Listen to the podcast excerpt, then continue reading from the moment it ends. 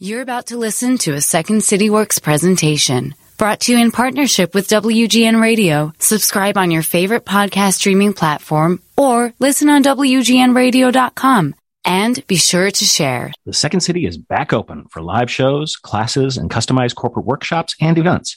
But we also have all those things available in virtual formats. For more information, go to secondcity.com. Uh, Zoe Chance is a return guest to the podcast. She teaches at the Yale School of Management. And prior to Yale, Zoe managed a $200 million segment of Barbie brand at Mattel. And she acted on stage and film. Um, she's written a new book. It's called Influence is Your Superpower The Science of Winning Hearts, Sparking Change, and Making Good Things Happen. Enjoy the pod.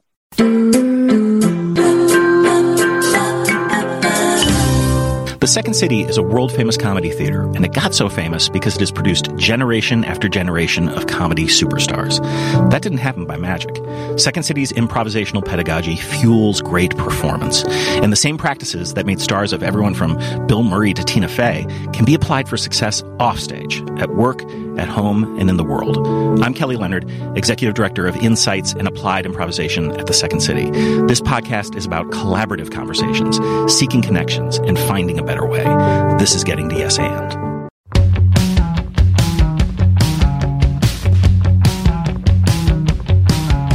Days can't be counted by the money spent. Today was just another better left unsaid. Days can't be counted by the time till rent. Tomorrow's just another like the one that comes next. The corner of the highway that leads to the job at the desk by the boss with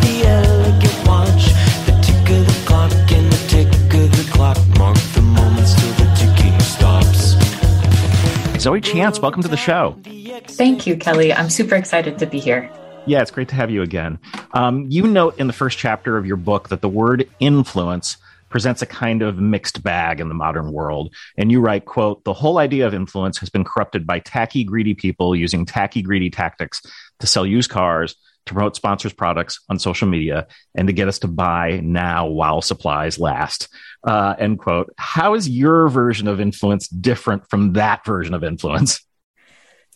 Thank you, Kelly. My version of influence is the idea that we can have inclusive influence Hmm. where we're all working on this thing together and us doing well doesn't mean other people doing poorly. And rather than treating people transactionally, like they're just a means or an obstacle to us getting what we want, we are treating them like human beings. And we look for the long run relationships and maybe it's going to be yes right now, maybe it's going to be no right now. But what we hope is that along this path, and this is what I've seen training now over a thousand people over the past decade, is that we become increasingly someone that other people want to say yes to. Hmm. So we eventually aren't even thinking about consciously using influence tools and strategies very much. We're just relating to people and they're excited to be on board with our projects. That's the goal. It's interesting. It's just popping into my head that that so many of our conversations on this podcast are about sort of reimagining metaphors or words. Um, so whether it's um, Kel- Kelly McGonigal talking about stress, that stress isn't necessarily a bad thing. And In fact, it's, it can be a very good thing for performance. We just have to understand it differently. Paul Bloom talking about um, chosen suffering and that, you know, like a lot of things that we do are, are, are painful, but we do them for a reason and there's meaning behind that. This, this seems like a running theme. So it's like uh, almost like trying to and Annie Murphy Paul, the, the bad metaphors we use for our brain, you know, like uh, like it's like like a computer. So is it in some ways are you looking to sort of reclaim influence in in a very positive sense? Absolutely. It's a revolutionary claim that shouldn't be revolutionary, but that I want to take influence back for all of us away from these social media influencers that we all find pretty annoying. You do mention though that if you're a kind and smart person, you might be in a bit of a bind with this stuff. Yeah, or even a double bind if you're both kind and smart. Oh Yeah. I know it sucks for you, Kelly. but so if you're a smart person, and I know if you're listening to the podcast, you probably are because you have to be a nerd to want Yes. to listen to podcasts like this, right? yes, exactly. And definitely to want to create podcasts like this or to want to write books and all that. So we tend to imagine that our decisions are made consciously, intellectually, deliberatively, and deliberately. And that's how other people's decisions are made too. So we should be giving them the best information that we can mm. to help them make the right decision. And if we're nice, we extra step back from influence tools or techniques or strategies or tactics because we don't want to manipulate anybody. And we conflate influence with manipulation. That's so interesting. If you're kind, you're probably not doing it enough. Mm-hmm. And if you're smart, you're probably not doing it right. so if you're kind and smart, yeah, you're kind of screwed. But you don't have to be. No, no, no. Um, so you and I have had quite a few conversations over the years, but oddly, we've never gone into depth about your theatrical background. Uh, no, it's true. We, and, and, given that I've worked in theater my entire life, and you say, "quote My journey to becoming influential began with the theater." So tell tell us tell us how that. I, I have an idea, but yeah, you tell us your story. Yeah, sure. So I was super shy as a child. And I was also really nerdy, as you can tell from what my theory was about why people didn't listen to me and they talked over me all the time. I thought that my voice was the same timbre as the ambient sounds of the universe. And that's mm-hmm. why nobody could hear me. And so there was this opportunity to audition for a theater project in which everyone was guaranteed a speaking role. And I figured that if you're on stage, people have to listen to you. So I auditioned and I got a role. And it was the least glamorous role in this children's production of Aladdin. It was cobbler number three. And I wore a mustache and a fez and I said, shoes for sale. And this was my theatrical debut. And I ended up from that experience and then many more through high school and college and then even professionally after college doing some more theater and doing film acting and directing um, getting to i guess the end point and semi pinnacle of my acting career was uh, two decades later after that i'm doing this karate movie and i play the female lead in mm. this karate movie that's on Starz Encore. And it is so boring that both my parents fall asleep and they are divorced and they live in two different states and they're my parents. Wow. So that's how bad it was. But through the, the- theatrical experiences and training, it was tremendous practice and learning and education about how to relate to other people and how to access emotions, your own emotions and other people's emotions and I think too this this bridge between theater and behavioral science um, isn't a surprise. I mean, if you look back at Erving Goffman's like stuff stuff around the front stage and backstage and offstage behavior, that's that's a very clean metaphor for for what this is. And the work that we've done um, at the University of Chicago with the behavioral science community, it, oh, there was an interesting thing. I actually um, my wife Anne found out that Paul Ekman, uh, who our listeners might uh, know as the um, inspiration for the character in Lie to Me, that series, and uh, that he was at the University of Chicago at the same time the founders of Second City were. So I called him and he took our call. Uh, and it turns out he actually ran lights for one of their, this is like Mike Nichols, Elaine May. He ran lights for production, but fell asleep. So they never went off and he got fired after one show. Oh my gosh. That's so funny. But all these people were uh, at the University of Chicago kind of at the same time in the in the mid to late 50s and it's like and you just see all that work still bubbling up to, you know, uh, ideas that are uh, you know, in vogue today. That's fascinating. There there are a lot of people who are outside the world of theater and performance who think of it as being something false. And right. I think Erving Goffman actually is part of the reason for that.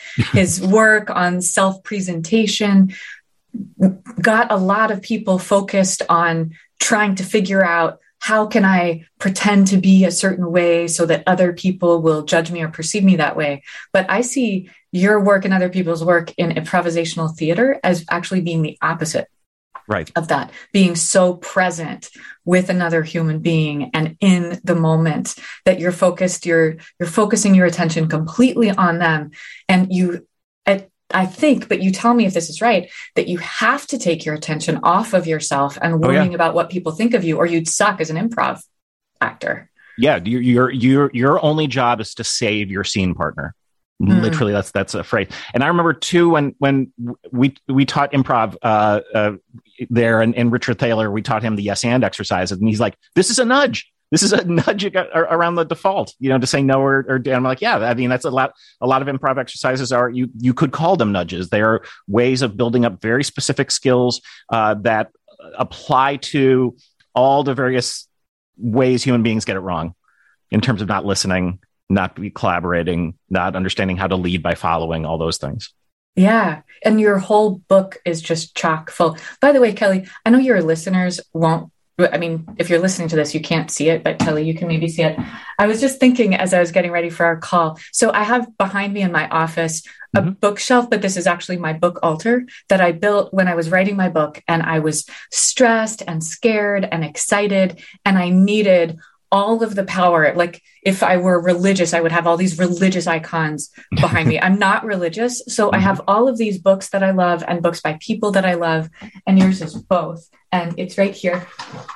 Oh, yay! And it's been making me happy and helping me write my book for the. Well, I guess it took about five years for the whole process. I think think about that. Yeah, yeah. though, uh, though, um, you know, and that's when we got acquainted with each other. And reading your writing from then to what you found your voice in this book in a very interesting way. Um, uh, it's un- unusual for a book around social psychology in, in, in, in that to have this Zoe's voice, like which is joyful and fun and not afraid to have some humor while also completely being nerdy about the scholarship. So that's a that's a tension in terms of writing that I, I don't know that I saw five years ago that I definitely see in the final book. Thank you. Thank you. It's been a long road and a big challenge. And a lot of your listeners are people who are working in teams and many, many mm-hmm. people leading people. And I want to share for anyone who's interested in writing a book. And as I've been writing a book, I feel like 40 to 60% of people I meet are like, oh, I'm writing a book or I'm thinking of writing a book too. And you really don't have to do it by yourself. And even though you're saying, Kelly, that you found your voice, and I feel this book absolutely is my Zoe authentic voice, just as you mm-hmm. hear it. I worked with a team of people on this project. My whole life is a group project. I had a writer who worked with me for a year and a half every single day. This is her full time job along with mine. A mm-hmm. fabulous editor from Random House, two amazing agents, and then another editor I hired on my own to help us mm. out. And through the pandemic, Anne Marie and Peter and I, so the writer and the outside editor and I were on the phone with each other every single day. And then mm. on top of that, the nerdy part is I had three research assistants helping me out with the research part. So I feel like this is uniquely my book, but it's like a Wes Anderson movie. I love this director. he's he's quirky, he's unique. You see a movie and you know that it's his, but then you see the credits at the end. And it's not like he did it by himself. There is a whole tribe of people bringing this forth. So the central element of this book is basically a, a new definition, a new metaphor for Danny Kahneman's uh, system one, system two. And I, I, think I see why you're doing that in terms of making it accessible and, and understood at even a higher level. So can you talk about uh, the gator and the judge? Yeah, a lot of people are familiar with, have heard of, or maybe read Danny Kahneman's work or Dan Ariely or other behavioral scientists. The fundamental concept in behavioral economics beneath every other idea is that we have two systems that are responsible for all of our thinking and all of our behavior. And there were good intellectual reasons that the people who invented this, Stanovich and West, called them system one and system two. However, as I've been teaching behavioral economics, I find that it's really hard for people to remember which is which and what's mm-hmm. what. So Gator and Judge are just a metaphor that I've chosen for them. But you guys, don't go out into the world after this podcast and be like, oh, hey, I just learned about the gator and the judge, because that's just the Zoe metaphor and it's not in the canon. But the gator represents system one and it's fast, intuitive, unconscious, and automatic. And it's the first responder. It is, according to people who study this stuff, we can't quantify, nobody can quantify how much is system one and how much is system two of what we do. But people estimate, researchers estimate it's maybe 95% of our thinking and behavior results from system one. And if you're doing improv, you're kind of shooting from the hip and you have to get into gator mode, right? The other mode is system two. And I use the metaphor of the judge who it, this is conscious, slow, deliberate, effortful, and seemingly objective and rational. Mm-hmm. What's going on there is that even though we perceive ourselves as being conscious and rational, it's because we can't perceive what's going on unconsciously by mm-hmm. definition. Mm-hmm.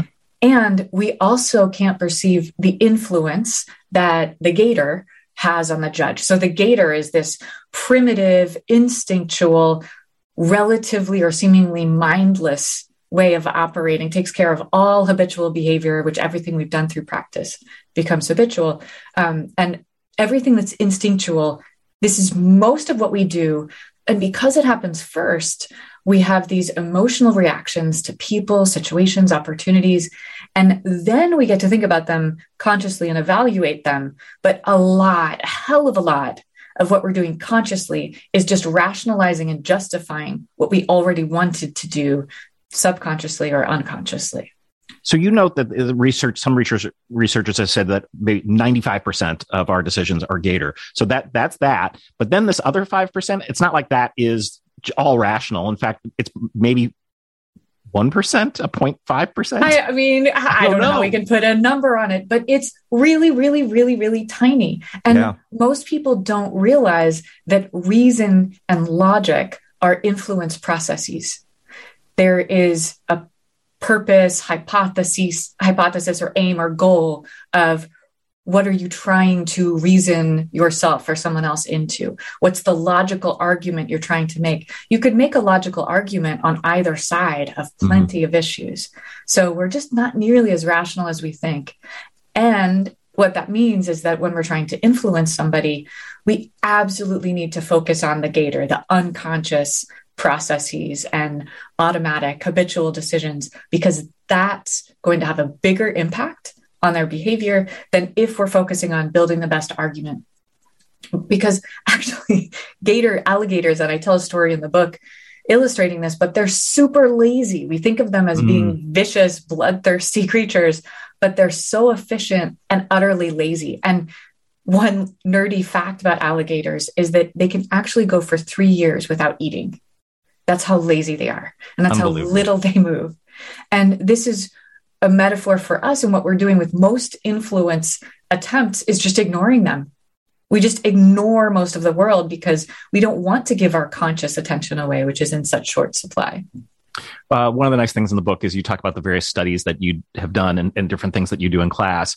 And you teamed up with two of my buddies, uh, Francesca Gino and Mike Norton, to do a study with IQ tests. Can you talk us to, to us about that? Yeah, this is when we were doing some research on self deception. Um, and this is with Dan Ariely as well. Mm. And we were studying how people delude themselves into thinking they're smarter than they are because they cheat. So we give people IQ type tests, and some of them have the answer key, and mm. they that they can look at. They're kind of not supposed to look at the key. And then everybody grades their performance. They see how they did. Of course, people with the answer key did better, obviously. Mm-hmm. And then we have them predict. And in some cases, we have them bet when they make their predictions. How are you going to do on the next test? And we'll show them the test. They can see there's no answer key. So they know there's no opportunity to cheat. But the people who have had the opportunity to cheat and they've done better because of it, believe that they're going to continue doing just as well. They're justifying, rationalizing their good performance, thinking maybe, yeah, I kind of sort of knew that, right? Like, oh, okay, yeah, I looked at the answer, but mm. I would have known that it was that. We also find in subsequent work that when we give people multiple opportunities to cheat and then face reality, it takes more than two doses of facing reality before you start to realize you're not actually as smart as you hoped. And wow. and and if you get another opportunity to cheat, self-deception just drops right in immediately. This reminds me of the I think I'm pronouncing it correctly, the Dunning Kruger effect. That that idea of people who write who have all the confidence in the world think they know everything really don't. Like that is it's it's there's it's amazing. Yeah, that we all think we're better than average. Yeah, yeah, yeah, and and yeah, and I think I've read, read studies too, though, where certain people who who are very self aware actually grade themselves lower. Yeah, depressed people are more accurate at assessing wow. their own abilities really? than non depressed people. Yeah. Okay. okay. Uh, very excited that on the Yes and podcast, we're going to sink our teeth into the power of no. Um, you have a whole section on this, and it is not an antithesis to to uh, the Yes and theory at all, because you you'll rarely ever hear an improviser use those actual words. Um, uh, so tell us how no can be a lifesaver. No is where we start the class, and it's the first skill or strategy that I start the book with because I believe that this is the most important obstacle that almost all of us have to becoming more influential is we're not saying no enough and we're not comfortable enough with other people saying no to us. Mm. So this is why we practice. So we practice saying no and then we practice getting rejection rejected trying to get rejected. And I have students do a 24 hour challenge. So, listeners, if you feel like it, try out saying no to everything and everyone for 24 hours, even people you love, even things that are small, even things you want to do. The idea is to get the experience of saying no and seeing how it lands and how the other person reacts. So, if you need to change your mind afterward, that's okay. And of course, you would, I think, know already take care of yourself. Don't ruin your life. So if your sweetie proposes to you and you wanted to marry them, don't say no. If you get a call and it's your dream job, don't be like, no, and then call back and like, oh, psych, I was just kidding. right. But what we find, what most people find is First of all, they didn't realize how much they were defaulting to trying to say yes to everyone and everything, and not yes and in the positive, assertive, improvisational sort of way, but saying yes in a very passive, reactive, powerless kind of way where you just are letting everybody take your time and your attention as if they're entitled to it, especially if you care about them. And the second thing that we find out, so it can be very empowering, feels really good. Mm-hmm. And um, and that even includes a lot of people saying no to social engagements that they would have said yes and wanted to do. Found that it was amazing to just chill out and stay home and not have to go socialize with the people that you love. Um, although now we've gotten through the pandemic, maybe more time at home yeah, than yeah, we yeah. needed. And then the second thing that people find is that other people are so much more comfortable with us saying no and also not even surprised. Mm-hmm. So when they were asking us, usually with most things, they weren't assuming that we're definitely going to say yes. They were hoping it, but they knew there's a chance that we say no. And what we practice in the class challenge is we practice saying no with warmth because a lot of people tend to just conflate style and content when we're asking or when we're drawing boundaries. So to say this it's very important when you want to influence someone or build a relationship that you express warmth, maybe even more intentionally than you already do. So liking them is super important because otherwise you're going to be fake, right? Mm-hmm.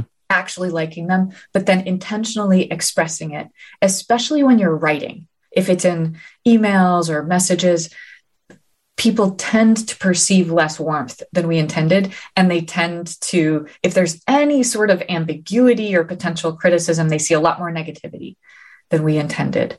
Uh, but we learn to just say no in a friendly, warm way where you're saying no to this for now opportunity, but you're not saying no to the person or to that relationship unless you want to, and then absolutely do. Right, right. It made me think of the the most people say yes when I ask them to be on the podcast. Occasionally, I'll go after someone who's a big name. Um, and the technique, and I, I picked up from somewhere, is I'm pretty sure I'm going to get a no on it, but I always add at the very end, thank you in advance for considering this request. Uh, and and when I do that, overwhelmingly, even if they say no, I get a very sweet email back from the publicist. Yeah, yeah, it's great because you're showing that you don't feel in any way entitled to their yes, time. That's exactly. Yeah. Mm-hmm. You're showing, I know you're busy. It would be amazing if you would even think about doing this for me. And so they're not saying no to you or the relationship. They're just saying, you know, no, sorry, super busy for this thing. Yeah. Okay, so and, on the other side of this. Wait, can I oh, just say, like, yeah. on this topic of asking hmm. when you make it comfortable for the other person to say no. So this is the flip side of no. Yeah. Yeah. When you make it comfortable for the other person to say no, they're actually end up being more inclined to say yes because Right. you've taken off the pressure. And this isn't an individual one on one kind of request, but it's so aversive to feeling pressured to say yes. And it's so delightful to have somebody respect your freedom and ability to say no and say it's absolutely fine. Like something like, hey, thanks in advance for even considering this request. Yeah, that's great. Um, you on on the flip side of this, you have an experiment class where you pull out a twenty dollar bill and you ask the students who would like to persuade you to give it to them, and then tell us what ha- normally happens with this. Well, the funny thing is that they don't ask, but they think that they are. Most of the time, someone, you know, I find a volunteer and they start telling me, they give me reasons like, you know, they're going to buy me flowers or donate the money to UNICEF or go have a beer with their classmate or whatever that is. Mhm. And I'm waiting, I'm waiting. And I, and I say, you know, I, I believe you or something like this. Mhm. And they're not asking. And then I'll ask the group, what didn't they do yet? And the Mhm. people who are listening, there's no mystery. They're like, he didn't ask. Everybody knows that they didn't ask. But the person who's in the spotlight didn't realize that they weren't asking. They thought that giving the explanation was asking. Um, and for anyone who's worked in sales, you know that you have to actually get to the close. If you Yeah. want somebody to say yes, because among other things, they might not really understand that this is the opportunity and this is their chance, and you're asking them for something. And you can Hmm. do it in a gentle way, but get to the point of giving them the chance to say yes or no. Something I find really interesting on this topic, though, is that culturally, people coming from different cultures, so broad cultures, microcultures too, we have really wide ranges of cultural norms around how direct or indirect we should be when we're asking. So, just general advice is if you're doing business across borders, absolutely, you need people on your team or advisors from that culture who can help you with this kind of thing. But also, whatever culture you're from, you can start indirectly. But if you didn't get the response that you wanted, just be ready to be more direct than you already were. I've done a fair amount of work in Japan, and uh, one of the things we learned early on is that they will never tell you the deal's not going through. They will never ever tell you. It just it just won't happen, and it like it just I'm like, oh, okay, that's actually really valuable information to know if we're if we're going forward with this thing or Yeah. not. And and if you have a Japanese person on your team or advising you, that person can tell you that the deal is not going through, right? Mhm. So there are clues and signs. It's just that as an American, you wouldn't know and I wouldn't know. Yeah. Yeah, yeah. Um, I was really surprised that you noted that influence is a skill people wanted to develop. That that the influence skill that people wanted to develop most is charisma. That surprised me. Really? Yeah. What they, would, they- what would you have predicted? Or what would you want actually? It's interesting. So, so I'll do two things. I'll answer your question second.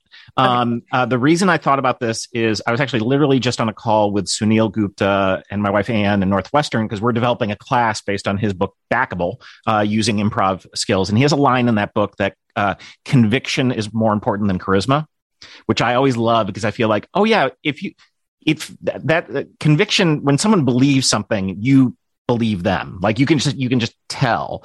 And charisma always felt to me like a bit of a snake oil salesman version of that.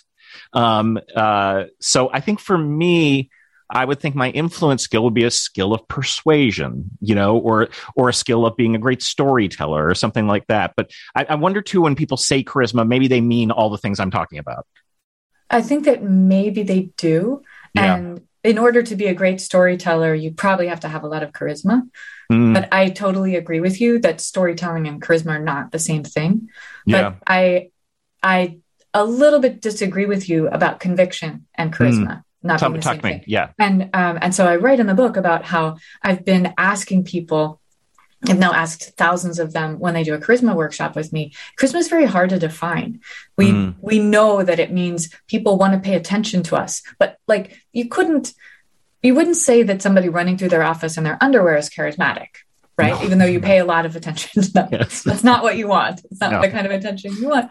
And however, we can bootstrap a definition of charisma by just asking people. I'll ask everyone in the room doing the workshop think of somebody charismatic and write down three qualities of that person that make them charismatic. And then mm-hmm. we go around the room and we write down a bunch of qualities on the board.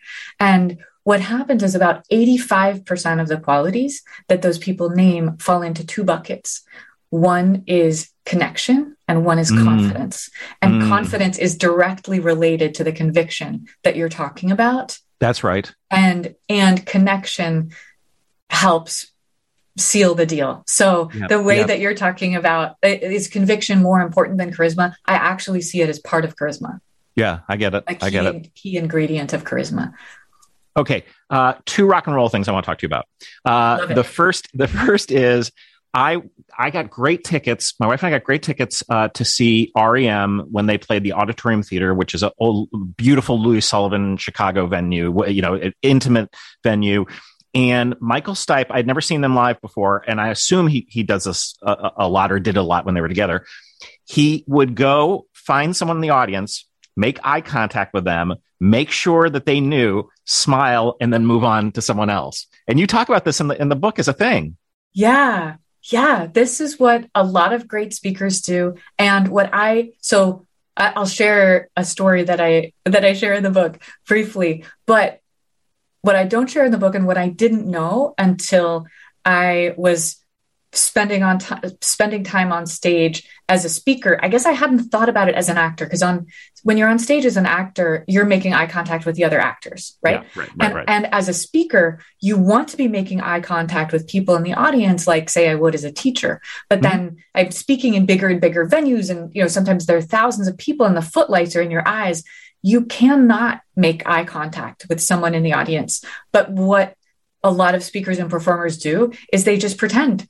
And so mm. I bet Michael Stipe wasn't even making eye contact right. with a specific person in the audience. And I've talked to people who will say, like, oh, yeah, you look like you're making eye contact, and then you'll wink at somebody or, you know, you'll wave or you'll smile in this special way. But if the lights are in your eyes, you can't even you can't see. see. So I don't know. Um, but this but the story that I share in the book that's leading up to when I teach this skill that I call shining. Mm-hmm. That's how you have somebody feel like the only person in the room. Was when I got to go to a Prince concert, and that's the other I, rock and roll story. Yeah, so yes, tell I us. have been a huge Prince fan since I was ten years old. Of course, and I went to his movie and I listened to his Purple Rain album a million times. And finally, I got to go as an adult see him perform when I was a grad student. And he's in the club that he owns in Las Vegas. And we're, we've been waiting, waiting, waiting for two hours for this guy to come in. And the club is small. There's maybe a mm. hundred of us or something in the club. So you've been waiting, it's hot, they're playing Prince music, Prince videos, and the excitement is building and building and building. And then the lights slowly come on. He takes the stage and he looks directly into my eyes. I'm mm. absolutely convinced. and he says, Are we alone? and I turn to, so it's Eldar Shafir, great behavioral scientist who's with me, brought me to the Prince concert. And I put my hand on his arm and I say, Oh my God, Eldar, I think I'm going to faint. And at that moment, woman next to me on the other side, total stranger, falls to the floor in a heap, dead faint. Ah. Paramedics come and they pull her onto a stretcher. And I say to the paramedic, Oh my God, has that ever happened before? And he says, It's not unusual. Wow. Prince, apparently, people, many people used to faint at Bill Clinton's rallies, engagements, mm. the Beatles it's incredible that some people have this power of such charisma that they can just literally knock you out. And but, but he didn't start he didn't start that way. That's what no, you that's the amazing that's thing. What's, that's what's absolutely incredible about the Prince story is that he wasn't just not that charismatic. He was one of the least charismatic people you could imagine. He was so, so shy and he was so quiet that when he first started making it big. Warner Brothers had signed him and he had a number one album, I Want to Be Your Lover, hit number one on the Billboard charts, but he sucked as a performer. And they had, mm. the executives from Warner Brothers had seen him, but he was so scared and so quiet that he slowly turned so that his back was facing the audience and he's playing to the wall. And then we, when he has to speak to the audience, he doesn't speak above a whisper. And they said, absolutely, you're not going on tour. Forget about it. Hmm. Rick James is doing his Super Freak tour. And because Prince's song is doing so well, he invites Prince to be the opening act for mm. Rick James. Prince joins him on the tour, and this is how Prince teaches himself charisma.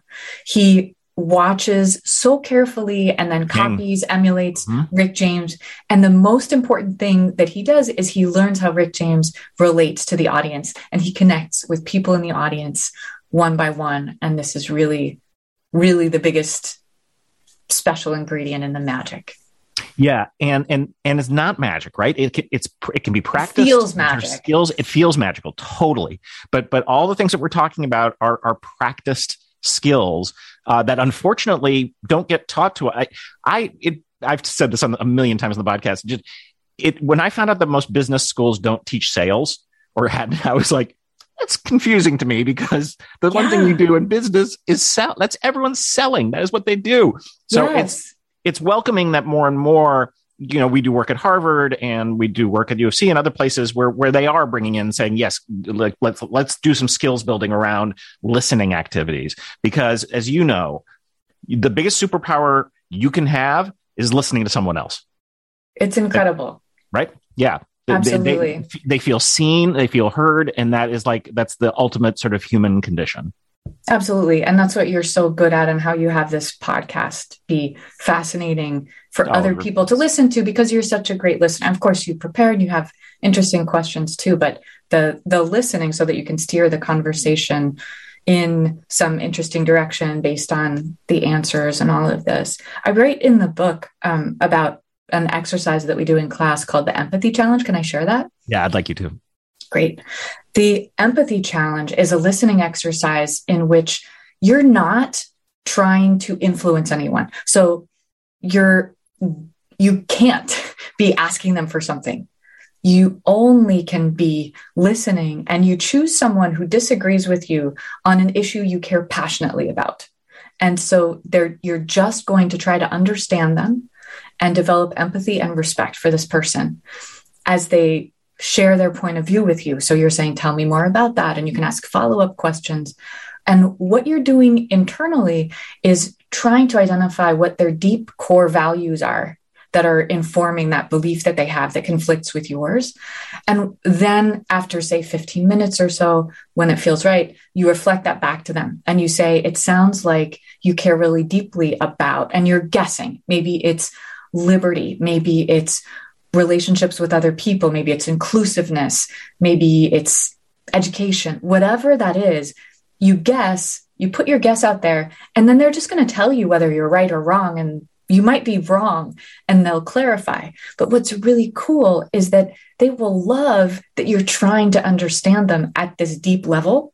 So you're building this relationship just as well, whether you got them perfectly or whether you didn't get them perfectly. And then they're going to help you understand them.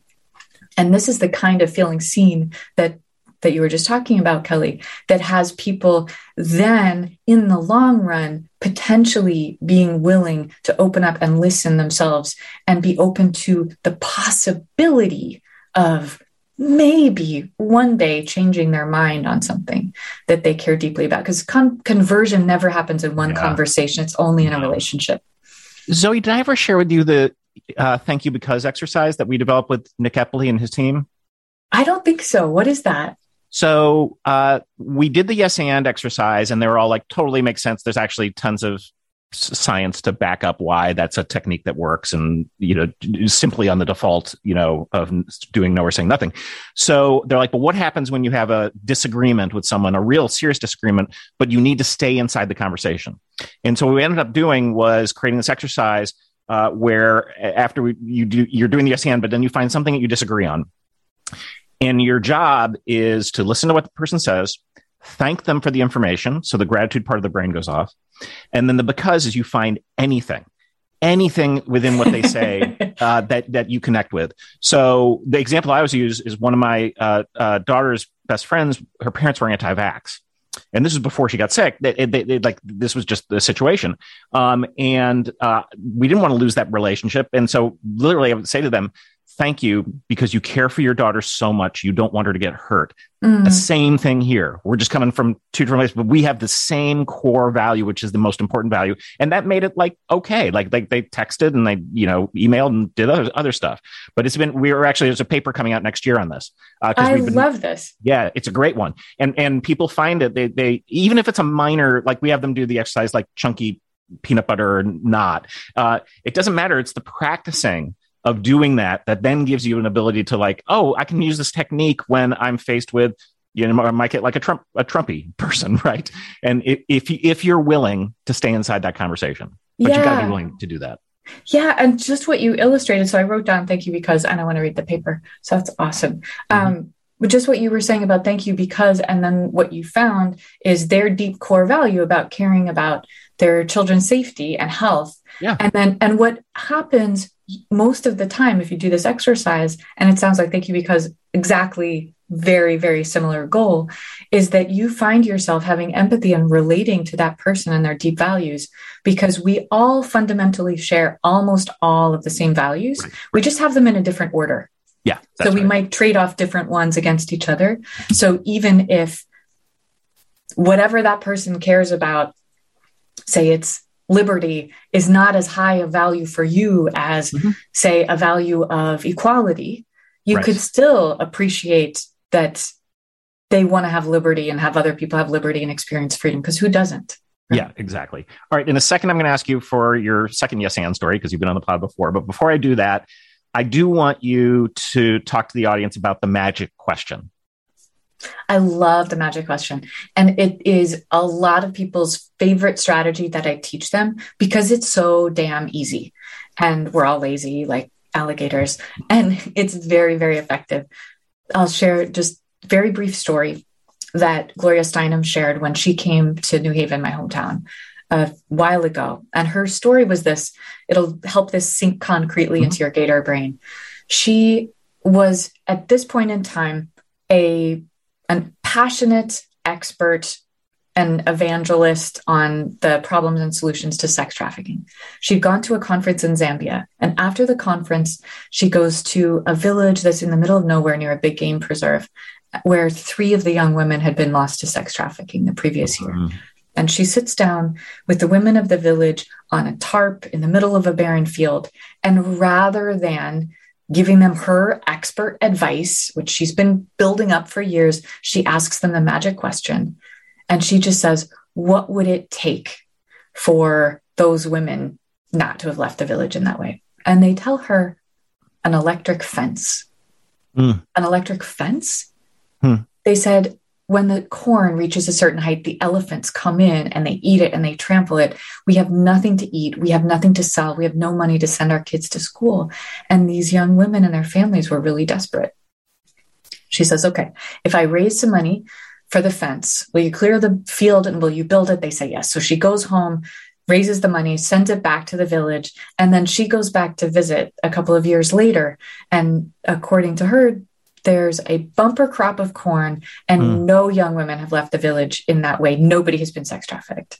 Wow. So the magic question is just what would it take? And you can use it, everybody can use it in almost any situation with almost anybody, even if you've used it with them before, even if you've taught the question to them my daughter my students everybody uses it with me it's it works mm-hmm. because it's first of all fundamentally respectful you are acknowledging the other person is the expert on their situation or their obstacles. They know things you don't know.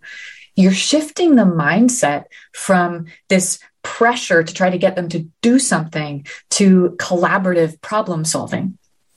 And then magically or miraculously, most of the time they'll give you a roadmap to success. And a lot of the time it's so much easier than what you might have expected and less than you might have been willing to do. Like an electric fence is a really easy solution to a really huge problem. And you never could have thought of it if you hadn't asked this question. Gloria Steinem never could have thought of it. And then there's this hidden aspect to it that is also when somebody gives you that roadmap, they are implicitly committing to supporting that outcome. So, wh- the way that I read it, here's a story. When these women said, What we need is an electric fence to solve the sex trafficking problem in our village, it's not that the electric fence just miraculously solves the whole problem, but that because the women said this is what we need, when they get the fence, the women are going to make sure none of their friends and neighbors and daughters are going to be sex trafficked. Yeah. So it, yeah. it's not a magic wand. You don't instantaneously always get what you want, but it's the start of a conversation.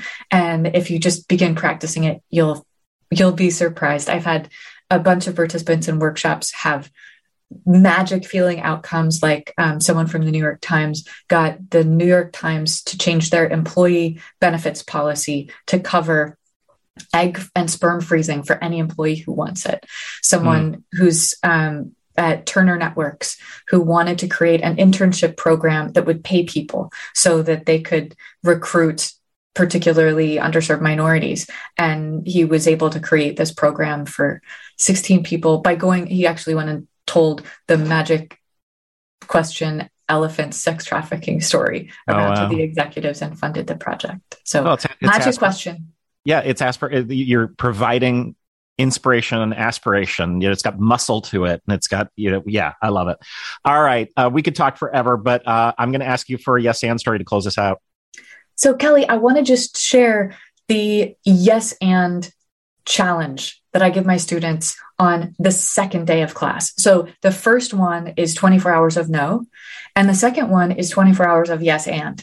And this is a different flavor of yes and than what we're talking about when we talk about improv which is taking the opportunity that you're given and then or or the default as yep. dick thaler would call it and then mm-hmm. adding to it to turn it into something better this is taking a request from someone else and you're saying yes to it and then you're immediately making your own request. And this is just expanding the toolbox of influence to do something that we don't normally do. And and again you're testing a hypothesis that most of us have that it wouldn't be cool to do that. It would be kind of transactional. And that yeah. can be but what ends up happening actually is that a lot of times when you say yes sure i'd be happy to do you that favor and then you throw something out of your own out on your own like um, and it could be uh, related or unrelated. Like mm-hmm. somebody asks you to give them some advice and you say yes and uh, would you help me wash my car or mm-hmm. like mm-hmm, yes mm-hmm. and could you give me a ride to the air- airport yes and would you pass the salt whatever the thing is the weird the weird aspect of this is that when somebody's asked you a favor often they're glad to be able to do you a favor back. And of course, like, you know, would you pass this out? Yeah. Would you give me a ride to the airport? They'll be like, what? but it's just funny. It doesn't yes, matter. Yeah, yeah. And it's yeah. expanding your toolbox and giving you practice. I love it. That's great. The book is called Influence is Your Superpower The Science of Winning Hearts, Sparking Change, and Making Good Things Happen. Zoe Chance, thank you so much for coming back on the pod. Thank you so, so much, Kelly. Take care. Getting to Yes And is produced by The Second City and WGN Radio. Our producer and editor is Ashley Byhun, and we are supported at The Second City by Mike Farinaccio and Colleen Fahey. The music you hear at the beginning and end of each podcast is by Jukebox the Ghost.